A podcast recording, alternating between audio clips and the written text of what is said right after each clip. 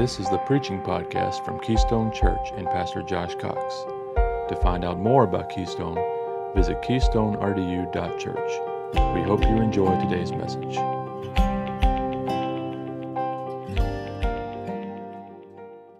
The title of our sermon series in Nehemiah is For the City. Nehemiah had a burden and a passion for the city of Jerusalem. And what we found out in the first seven chapters of the book of Nehemiah is that he really had a passion for building the physical city the walls, the gates, the doors. He wanted the city to be back where it needed to be uh, physically, tangibly. But we found out in these last uh, few chapters, in the chapters remaining in the book of Nehemiah, that Nehemiah's love for the city went further than just the building structure, but it was for the people of the city. Um, and can I say that's my heart this morning as uh, some of you bought last week, you bought some of our new Bull City shirts. And uh, my heart in those is that anybody that comes across us when we're wearing those in public um, understands that we made those t shirts because we love our city.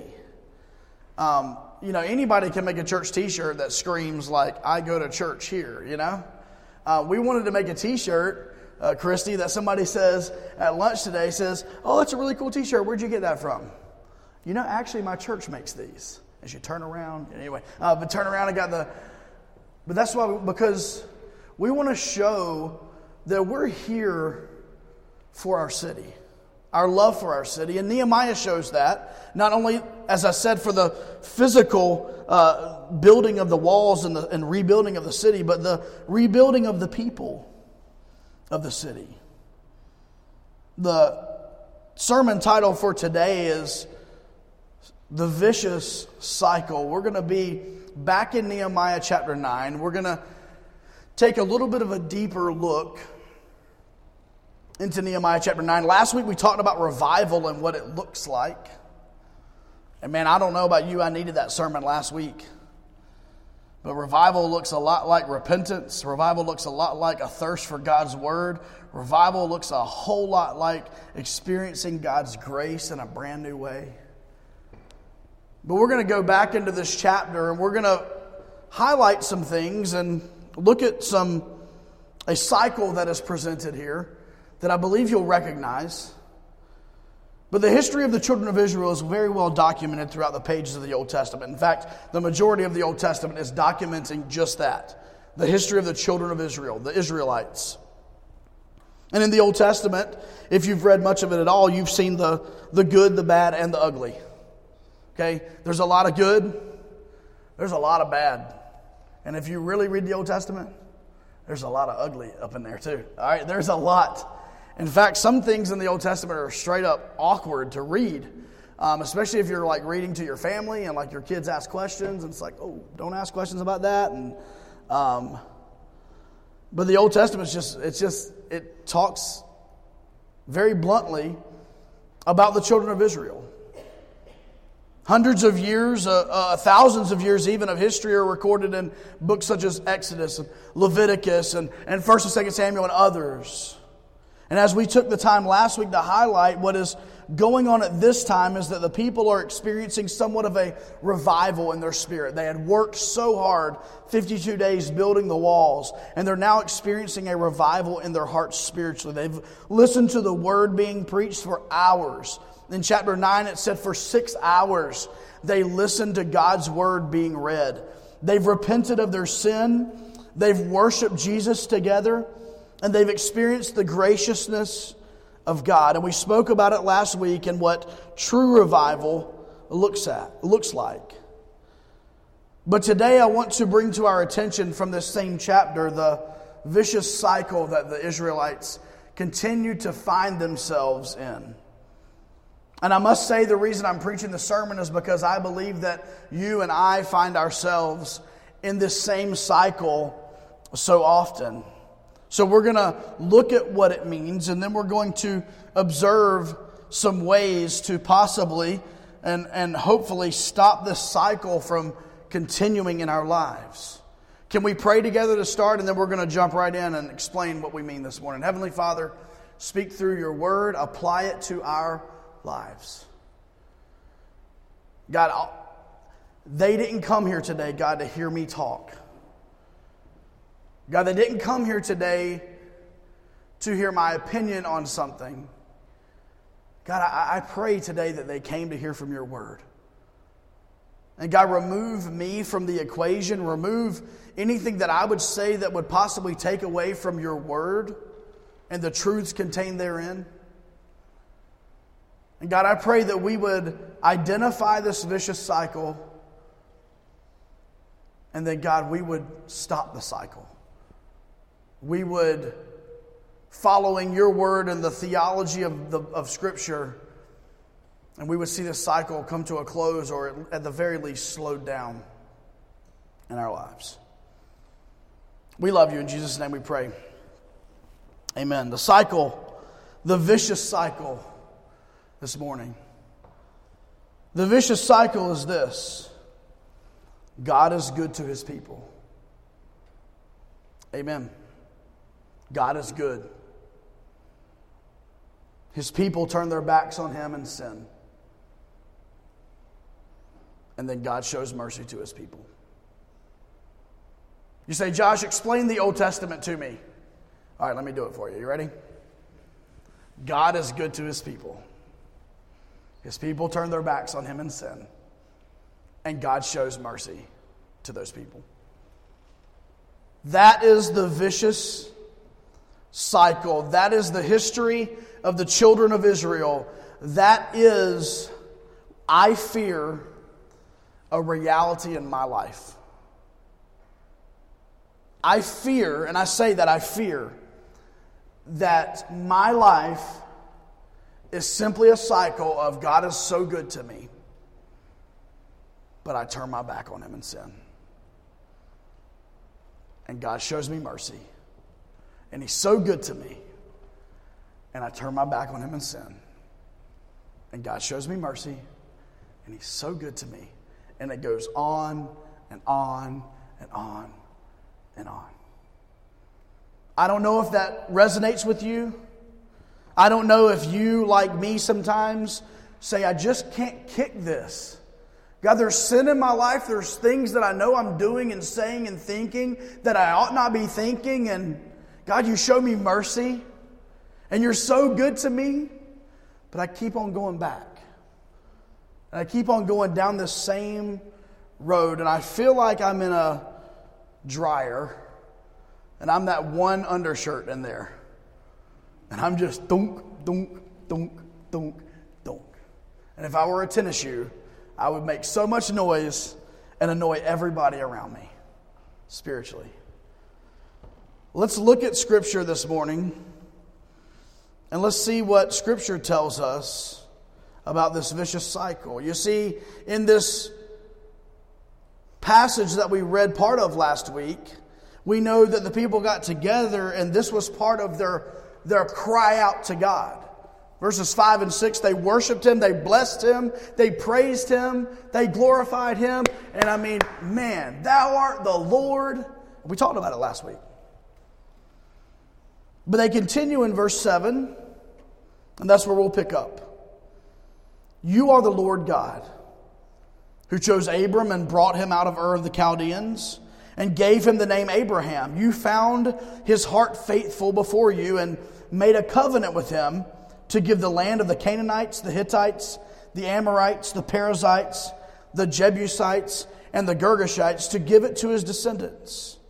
You have performed your words, for you are righteous. You saw the affliction of our fathers in Egypt and heard their cry by the Red Sea. You showed signs and wonders against Pharaoh, against all his servants and against all the people of his land, for you knew that they acted proudly against them. So you made a name for yourself as it is this day. And you divided the sea before them so that they went through the midst of the sea on dry land, an amazing miracle, the parting of the Red Sea. And their persecutors you threw into the deep as a stone into the mighty waters.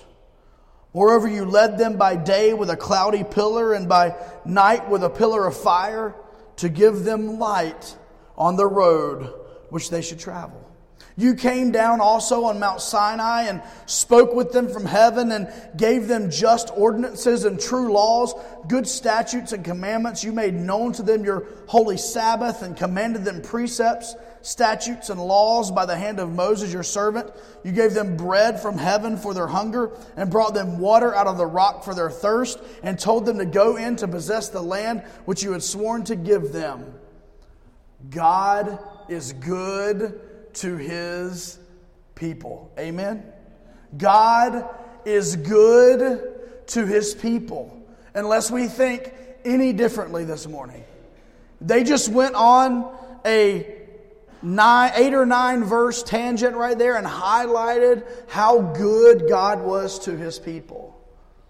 And he is good to his people. But, verse 16, but they and our fathers acted proudly, hardened their necks, and did not heed your commandments. They refused to obey, and they were not mindful of your wonders that you did among them. But they hardened their necks, and in their rebellion they appointed a leader to return to their bondage.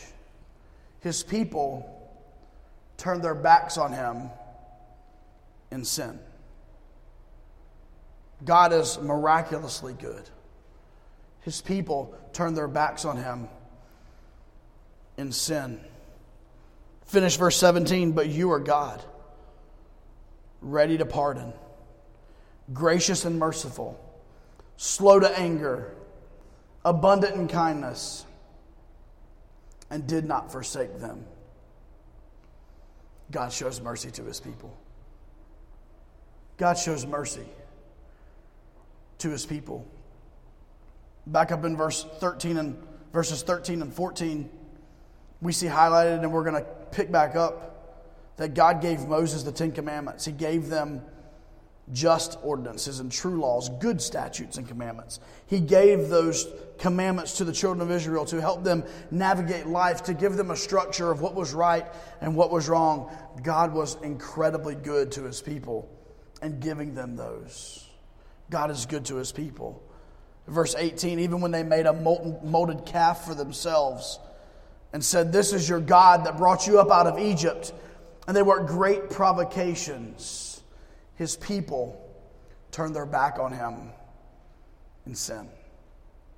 We're, we're highlighting the cycle. Stay with me this morning. We're highlighting the cycle. His people turned their backs on him and sin. And in this instance, they literally created a, an image of gold and worshiped that image of gold instead of worshiping the one true Jehovah God. Yet in your manifold mercies, verse 19, you did not forsake them in the wilderness. The pillar of the cloud did not depart from them by day to lead them on the road, nor the pillar of fire by night to show them light and the way they should go. God shows mercy and keeps his presence with his people. God shows them incredible, incredible mercy. You also gave, verse 20, your good spirit to instruct them. Are you following along? Follow along in your Bibles. God, you gave, also gave your good spirit to instruct them and did not withhold your manna from their mouth and gave them water for their thirst. Verse 21 40 years you sustained them in the wilderness. They lacked nothing. Their clothes did not wear out, and their feet did not swell. Verse 22 Moreover, you gave them kingdoms and nations and divided them into districts. So they took possession of the land of Sihon and the land of the king of Heshbon and the land of Og, king of Bashan you also multiplied their children as the stars of heaven, just as you promised to Abraham, and brought them into the land which you had told their fathers to go in and possess. So the people, they went in and possessed the land. You subdued before them the inhabitants of the land, the Canaanites, and gave them into their hands with their kings and the people of the land that they might do with them as they wished. And they took strong cities and a rich land, and possessed houses full of all goods, cisterns already dug, vineyards, olive groves, fruit trees in abundance, so they ate and were filled, and even grew fat and delighted themselves in your great goodness. God is good to his people. We see it over and over and over again, but you guessed it. Let's keep reading. I'm sorry, there's a lot of Bible this morning. Some of y'all might not be used to it. It's okay. A lot of Bible in a sermon at church. It's all good. All right, let's keep reading. All right, verse 26. Nevertheless, remember, verse 25 ended that they delighted themselves in your great goodness. Nevertheless, they were disobedient and rebelled against you, cast your law behind their backs, and killed your prophets who testified against them to turn them to yourself. And they worked great provocations. Therefore, you delivered them into the hand of their enemies who oppressed them. His people turned their back on him in sin. Say, Josh, I get the point. All right, we're almost done then. We're almost done with this part. I want you to see the cycle.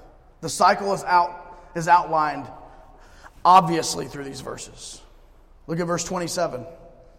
In the time of their trouble, finishing verse 27, when they cried to you, you heard from heaven, and according to your abundant mercies, you gave them deliverers who saved them from the hands hand of their enemies.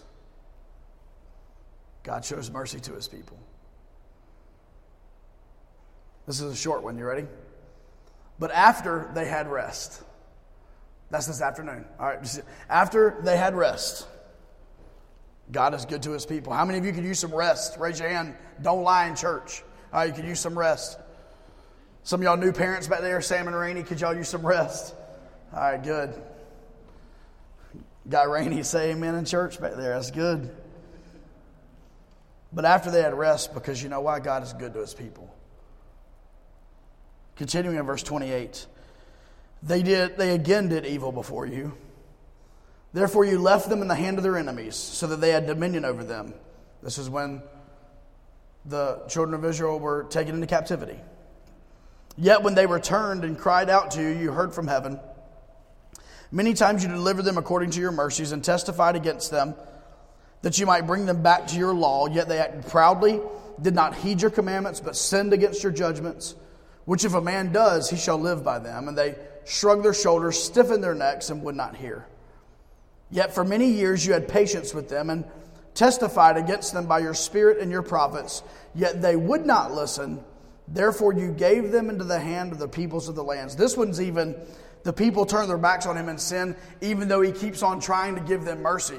They just won't take it. Like he's trying in these verses, and they're still turning their backs in sin. Verse 31 Nevertheless, in your great mercy, you did not utterly consume them, nor forsake them. For you are God, gracious and merciful. God shows mercy to his people. You want a verse to take from a sermon? You want a verse to think about and meditate on throughout the week? Nevertheless, in your great mercy, you did not utterly consume them, nor forsake them. For you are God, gracious and merciful. Even if we just memorize that last phrase, can we say it together? For you are God, gracious and merciful. Let's say it together. You ready? For you are God, gracious and merciful. One more time. For you are God, gracious and merciful. The cycle's plain as day in the text. It's very obvious, the cycle. And by the way, this text that we read spans thousands of years.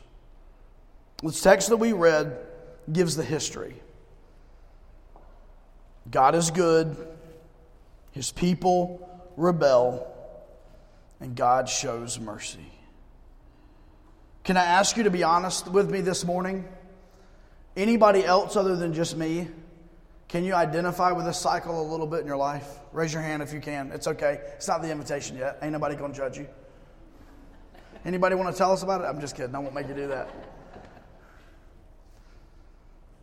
I, I, I identify with this. I identify with it.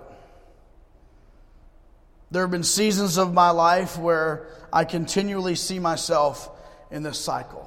Boom, boom, boom, boom.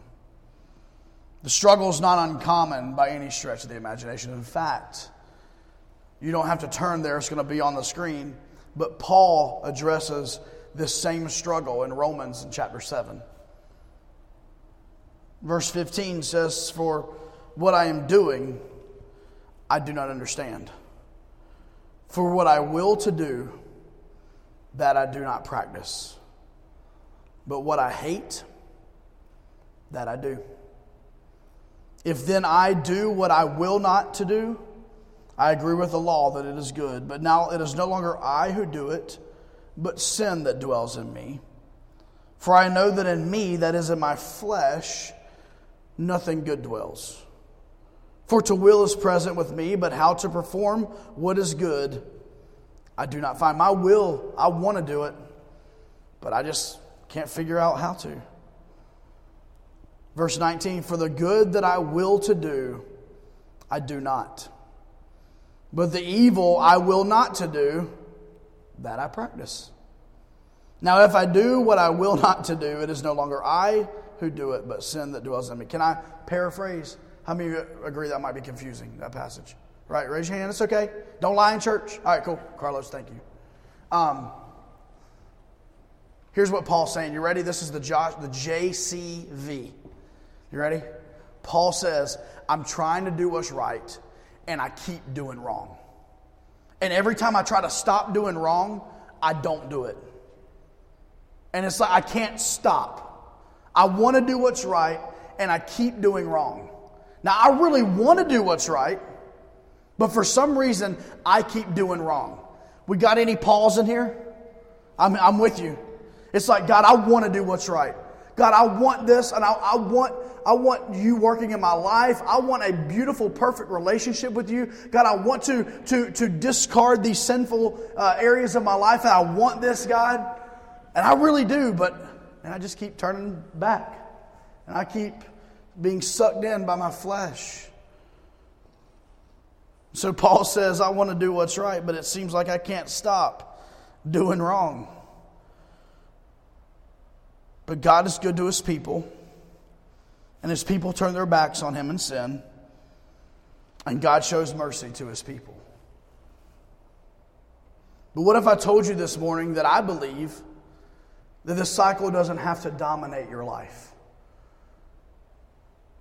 I am fully convinced that this cycle does not have to take root and completely control your life.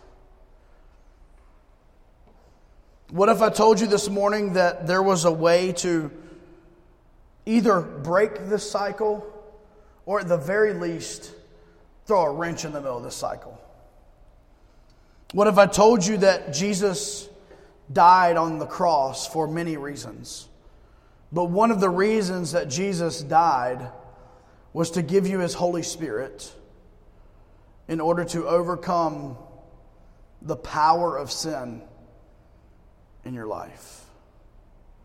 Jesus died for many reasons. Many reasons. The longer that you are a believer and a follower of Jesus, the more you read His Word and study His Word, the more the Holy Spirit speaks to you, you begin to understand that Jesus died, and that single act of history is so multi layered. It will take us to eternity to try to grasp everything that the gospel means and what Calvary means. But salvation is a three part working in our lives.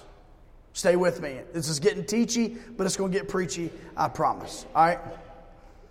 Salvation is a three part working in our lives, and I'm going somewhere. Stay with me. It's justification, it is sanctification, and it is glorification. That is salvation. Those are some Asians all right, that you might not know what they mean. We're going to talk about them for just a second. You might not know what all these Asians mean. Um, but this is the work of salvation being performed in your life. Let's look at it. Justification. I have been saved. The day that you repented of your sins, and by the way, I, am old school. I still believe that there's a time when you come to a point in your life where you say that I'm in need of a Savior, and on my own, I will I, I, will split hell wide open because of my sin and I need a Savior. I repent of my sin and I turn to Jesus and I trust in Jesus 110% for my salvation. None of me and all of Him. I repent and I believe the gospel of Jesus Christ. I believe there ought to be a time and a place in your life when that has taken place. And if that has not taken place in your life, then today is the day of salvation. That is when justification happens. At that point, when you repent of your sins and you trust in Jesus Christ and Jesus Christ alone, you have been saved. How many of this morning you're glad that you've been justified and you have been saved? I know I am.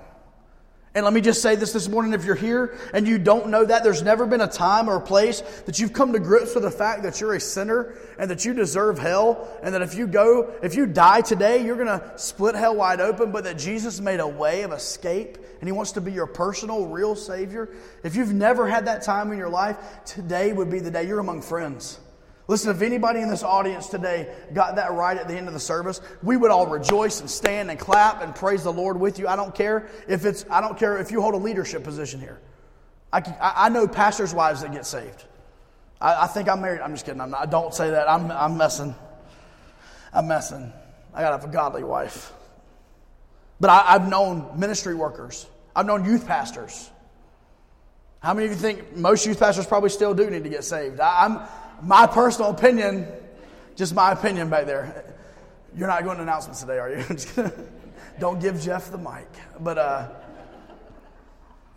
I'm thankful for justification. I have been saved. But there's, there's a process that takes place.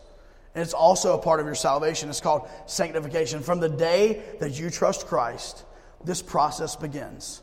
That I call it, I am being saved. I'm in the process of being saved. I have been saved. I am in the process of being saved. And then from the time that I was justified, I am being sanctified up until the time that I will be glorified. Glorification means that I will be saved, and that is the time we leave this earth and we experience heaven. Perfection with Jesus. So from the time I trust Christ until the time I'm glorified, there's this sanctification stage. It's the most difficult. It's, it's, the, it's the one that is not so easy to navigate. It's the one that's not even very easy to articulate from a speaker's point of view. Can I try to explain it to you a little bit more? Is that okay? I know it's teachy, guys. I'm sorry. I know we're used to like junior church sermons. I'm just kidding. But we got to get, let's get a little deep. You ready? Everybody ready? All right, here we go. Let's look at the next one justification. I have victory over the penalty of sin.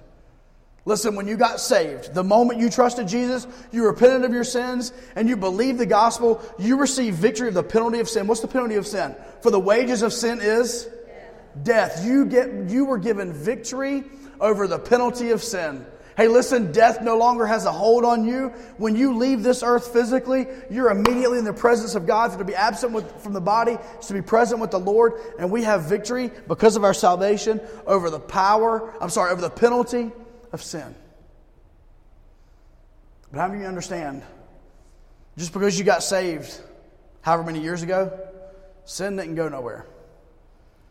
In fact, sin's still hanging around. Sin really likes to play tricks. So, sanctification is that process of having the victory over the power of sin. Sanctification is I have victory over the power of sin. And understand this sanctification is a process. Sanctification is a time period. Sanctification lasts from when you got saved until the day you die. But what sanctification, and by the way, glorification, praise the Lord. Let's focus on that for just a second. I will have victory of the presence of sin. One day when I leave this earth and I'm together in heaven with Jesus Christ, there will be no more sin, there will be no more death, there will be no more there will be no more, more temptation. Glor- when we're glorified, man, the presence of sin will be removed. Praise the Lord. But we're, we're stuck in that sanctification. We're stuck in that second tier right now if you're still alive and you're a believer. And that process that we're going through is gaining the victory over the power of sin.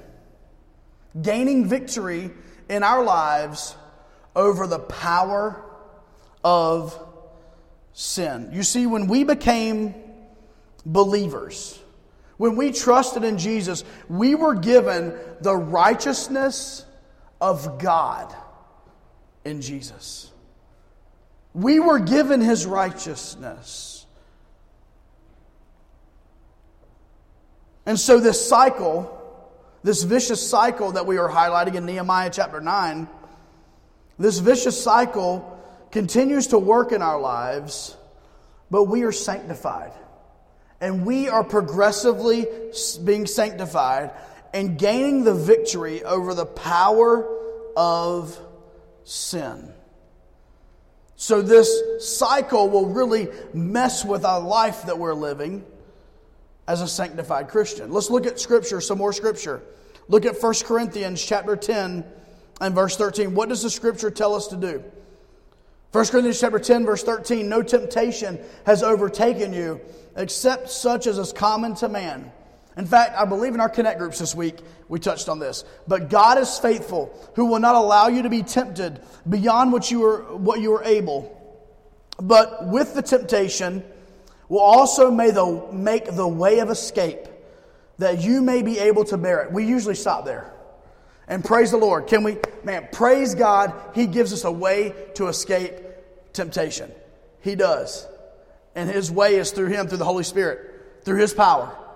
But look what He tells us to do in verse 14. Therefore, because of what I just said, my beloved, flee from idolatry. You say, How are we going to break this vicious cycle of God is good to me and I fall into sin? How are we going to break that cycle? Hey, 1 Corinthians, in 1 Corinthians chapter 10, Paul says this Hey, listen, there's no temptation that's overtaken you except it's common to man. Other people have been tempted the same way.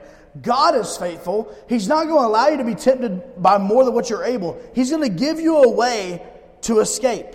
And you're going to be able to bear the temptation. So here's what I'm telling you to do flee idolatry, resist the temptation. I hope we caught that. By the way, Paul was speaking to a church in Corinth that was riddled with sin.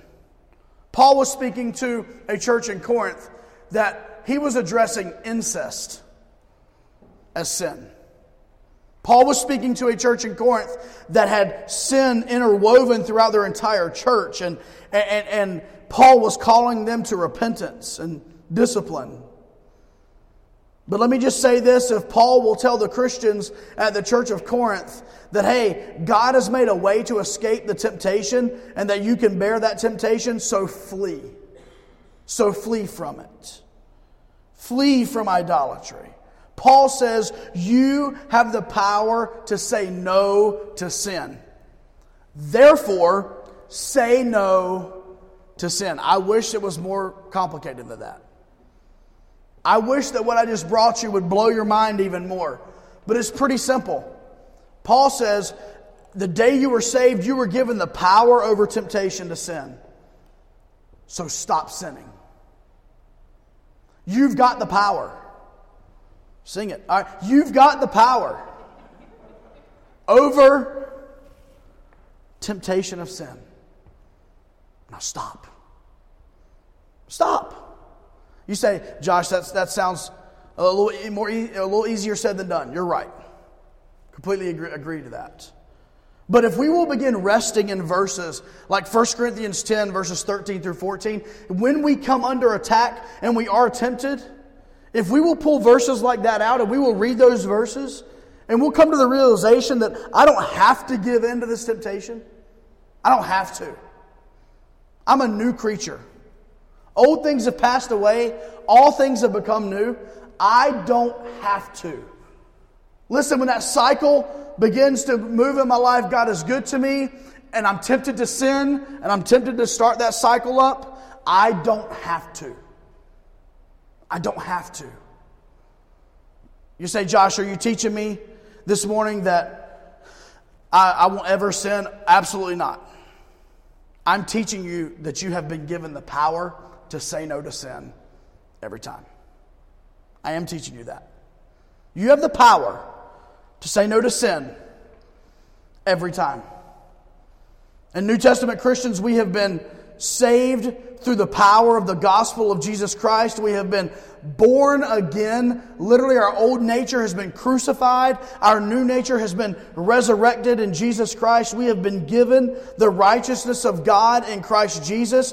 We have been given grace grace that is greater than all of our sin. Romans 5, verse 20. Moreover, the law entered that the offense might abound, but where sin abounded, grace abounded much more. And New Testament Christians this morning, we have received the grace of God. We are being sanctified. We are being given the victory over the power of sin. We, have, we, have, we are being given the victory over this vicious cycle.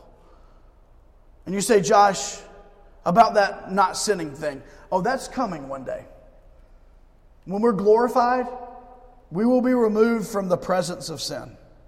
That's coming. But we have been given the victory to break this cycle. To break this cycle.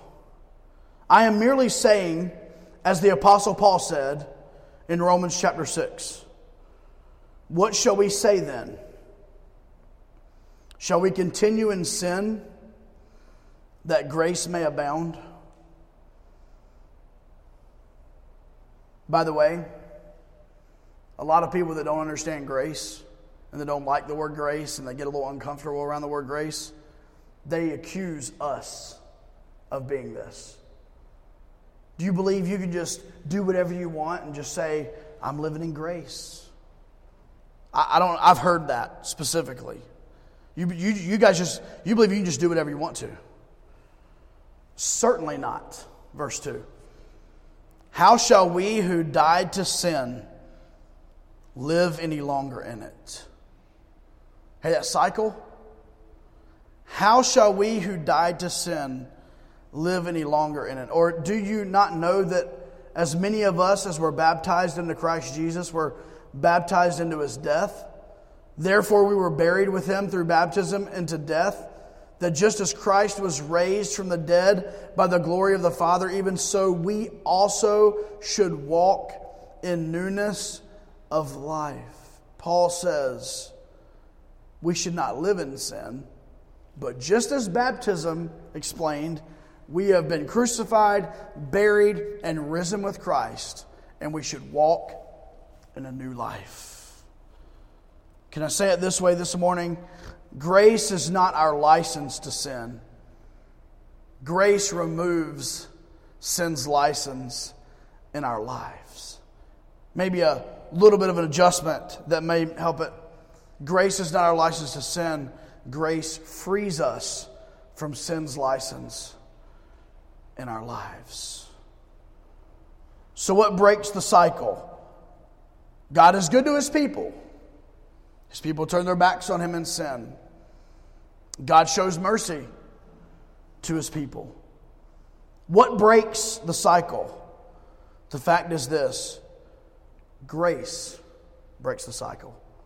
The gospel of Jesus Christ breaks the cycle. Jesus breaks the cycle. You can have victory over the power of sin in your life by understanding that you're in the process of sanctification and that by yielding to the spirit according to 1 Corinthians chapter 10 verses 13 and 14 there is no temptation that's overtaken you that you cannot bear through the Holy Spirit. So flee. I'm here to encourage you this morning. I'm not here to try to put an impossible task in front of you. I'm here to be your cheerleader, to be your male cheerleader this morning. That's why I'm here. I'm here to be your cheerleader and to say that you have been given the power to say no to temptation. So please say no to temptation. I'm here to encourage you. I'm here to encourage you that, that the power is not yours, the power is the Holy Spirit's. The power comes straight from, from God Almighty, but you, believer, have been given the power in your life to say no to sin. And I pray and I hope and I beg God that you would say no and break that vicious cycle that the children of Israel spent thousands of years in. Thousands of years. So, Josh, what happens though when I do that? I'm tempted. I know I'm being tempted to sin. Through the power of the Holy Spirit, I claim 1 Corinthians chapter 10, verses 13 and 14. I claim those verses. And by the power of Jesus, I say no to sin. Praise the Lord. And then tomorrow comes and you do it again. Man, I said no. God tempted me. God, uh, the devil tempted me, and God made a way of escape. And man, there's no temptation but such as common to man. And God gave me that way of escape, and I took that way of escape. And man, praise the Lord. But then the third day hits. What happens when I have a Romans 7 moment, a Paul moment? I want to do what's right, and I can't stop doing wrong. We'll get to those moments because there's still sin present. We're not glorified, we're not in heaven. What, what, what happens when I go back and revert to my sin? I thank God for this. God shows mercy to his people.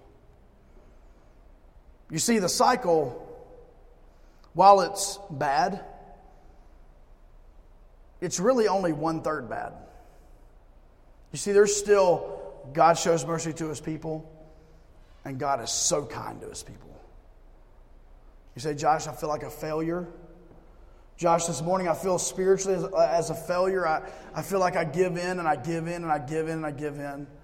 Listen, as the psalm says, his mercies are new every morning. His mercies are new every morning. His mercies are new tomorrow morning and Wednesday morning and Friday morning and Saturday morning. Every morning. His mercies are new every morning. Great is your faithfulness. I've got to be real with you this morning. I get sick and tired of giving in to my flesh. I hate it. I get sick and tired of committing that sin again.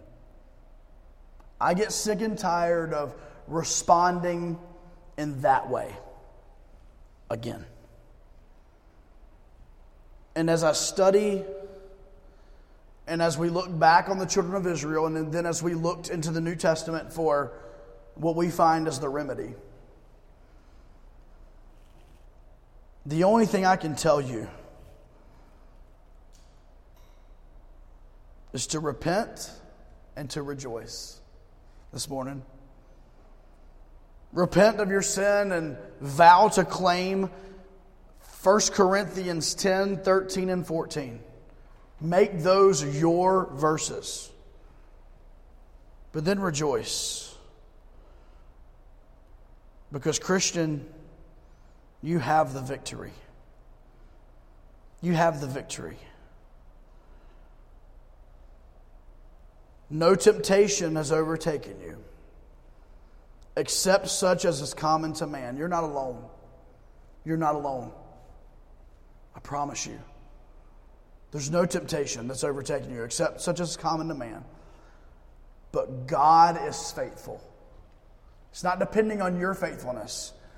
God is faithful, who will not allow you to be tempted beyond what, what you are able. God will not allow anything to come in your life that you cannot say no to. But with the temptation, will also make the way of escape, that you may be able to bear it.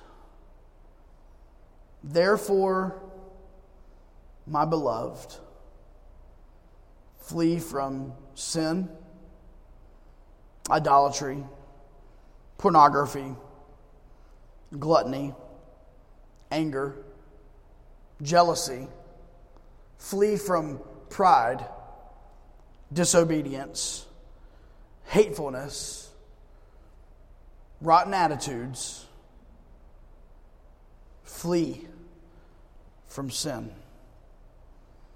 For someone in this room today, today is the day that you commit to breaking that cycle of sin in your life. And I pray today there are numerous people that make today the day that I'm committing that I'm no longer going to live in this cycle. I'm no longer just going to, day after day, just completely give in and give in and give in and give in to sin and give in to sin and give in to sin. Maybe the cycle is many years and decades and maybe even generations long. Maybe the cycle you got from your mama and your daddy or that crazy uncle. Today is your day to break the cycle. Today is your day to break the cycle through the power that works in your life. That's the power of grace, that's the power of the gospel, that's the power of Jesus Christ. Try to do this on your own. Fail. Try to, try to fight sin in your own strength. Fail. It is through the grace of God and the gospel of Jesus Christ. If you're here today, you say, Josh, you talked about that sanctification stage.